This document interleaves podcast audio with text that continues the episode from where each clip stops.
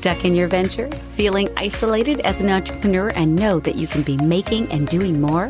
Whether you're a Nooks and Cranny entrepreneur or full on, this podcast offers quick, actionable tips and tricks for new and emerging entrepreneurs to move your business venture forward and make more dollars out of cents. Guided Success for Entrepreneurs with your host, Sheila T. Welcome to Guided Success for Entrepreneurs with Sheila T. Last week we took a stroll down 2020 for the highlights of all the tidbits we've covered so far. And this week, as we close out 2020 and head into 2021, most of us are looking forward to 2021 with a bit of relief and hope for what the year will bring. And I hope that you have a solid first quarter planned for success. Wait, what? No marketing calendar? No plan? Are you winging it? No judgment here if that's where you are. And it's perfect timing to talk about your marketing plans for the year, starting with the first quarter. As a reminder, a marketing strategy and plan supports gaining more clients, more revenue, and more profitability. Think of it as a blueprint or roadmap that details all of the actions associated with the overall strategy. Like almost all things, this is intended to be revisited and updated on a regular basis. It's an ongoing process. If your strategy shifts, so does your marketing plan. If you find that the activities you are doing are not producing results, you have to revisit and revise with enough time to evaluate it as well. It's why a good quarterly plan is a good measurement as it's enough time to measure whether a plan is working or not. I encourage you to stick with what you have developed or develop consistently for a quarter for a fair evaluation. And this is not only an evaluation of what activities are working, but also, of course, your return on investment or your ROI evaluation on your marketing dollars. So you may be saying, Great, how do I start? And that's a great question. And this is the most important of all. You have to understand your ideal client, your ideal audience. In other words, make a really good analysis of your target market. If you're relatively new in business, this particular piece is incredibly important to your business overall and drives your marketing plan. And this is as specific as you can get. If you believe your target audience is all women over 30, that's not really analyzing your target market well. You want to know not only are they primarily male or female, but also what might they look like? How old are they? Are they married, single, divorced, or widowed? Do they have children? Are they grandparents? What do they do to make money? How much money do they make? What do they do in their free time? Where do they hang out? Facebook, Insta, Pinterest, LinkedIn?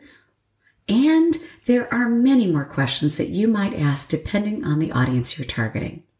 Some of these questions I've given may not fit for you, but you get the idea. You really want to know your audience.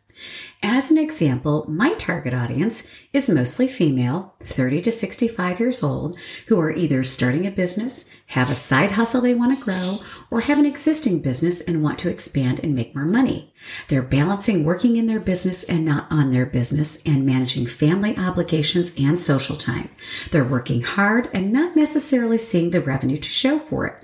They read, follow, and participate in personal and professional development and hang in niche networking groups in social or in person, like entrepreneur groups, women in business groups, etc. And they're inspired by successful entrepreneurs and like to catch tidbits in their spare time or their net time with podcasts, audio, etc.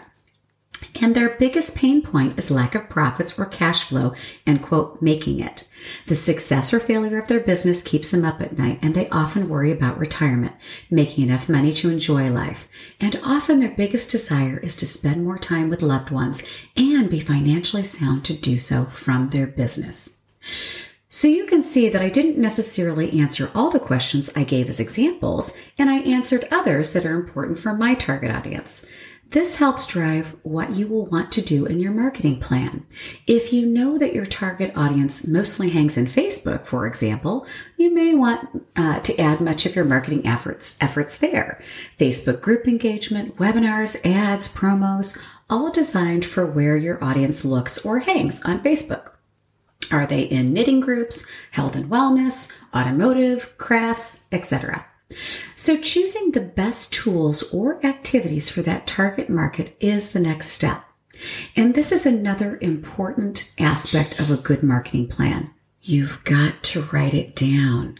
Actually plan and write down the specific activities that you'll be doing or paying someone to do for each quarter. And here's what that might look like.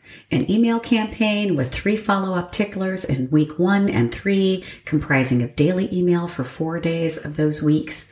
And the content needs to be written as well for all those social media posts every Tuesday and Friday in specific groups or pages, a webinar, live, training, or event last week of every month, and specific promotions for every month.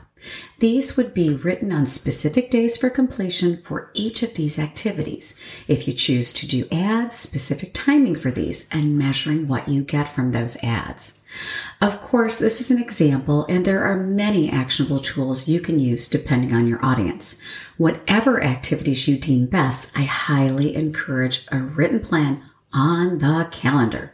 One, because remembering what and when you're doing the activities are not going to happen if you are winging it. And leaving it to memory and if you're paying for it to be done, you may want to keep the firm accountable to the plan. So, second, it makes implementing the actual plan far easier. If you have it all written down and there's no implementation, it kind of makes the whole marketing plan pointless. There are uh, many, many free marketing calendar tools. I think uh, Google Doc has a few, and, and, there are many more. If you Google them, you'll find a lot of free marketing calendaring tools. I find that some of them are a bit overwhelming as I prefer simple and accurate and to have everything in one place. So if you are effective with an electronic or paper calendar currently, you don't necessarily need a separate one unless you operate best that way. And lastly, you've got to not only maintain the marketing plan, but continually evaluate on a quarterly basis and improve, tweak, add, do more, do less. It's an ongoing process that is well worth the effort, and you will find year over year gets far easier as you hone what your audience is looking for. Now, if you're just starting your business and feeling as if this is too much or premature for you, just come on back to this podcast when you're ready. And you are right if you are beginning and don't have your products or services defined yet, well, then it's a great time to enroll in the Financial Roadmap for Entrepreneurs course. This course is designed for you to gain clarity on your revenue, profitability, and value by defining your products and services. And if you're already feeling that you've got a good handle on your numbers, your products, and your services, this course hones those for the most realistic and profitable points to drive the rest of your business. Of course, all this information is in the show notes for you, and you can always find more on Sheila-T.com. And if you're enjoying this podcast, I'd love for you to leave a review and let me know what you'd like to hear more of. I bid you all a very happy new year. Here's to a less weird, prosperous, healthy, and joyful 2021. I'm Sheila T, and until next time, wishing you a fabulous week.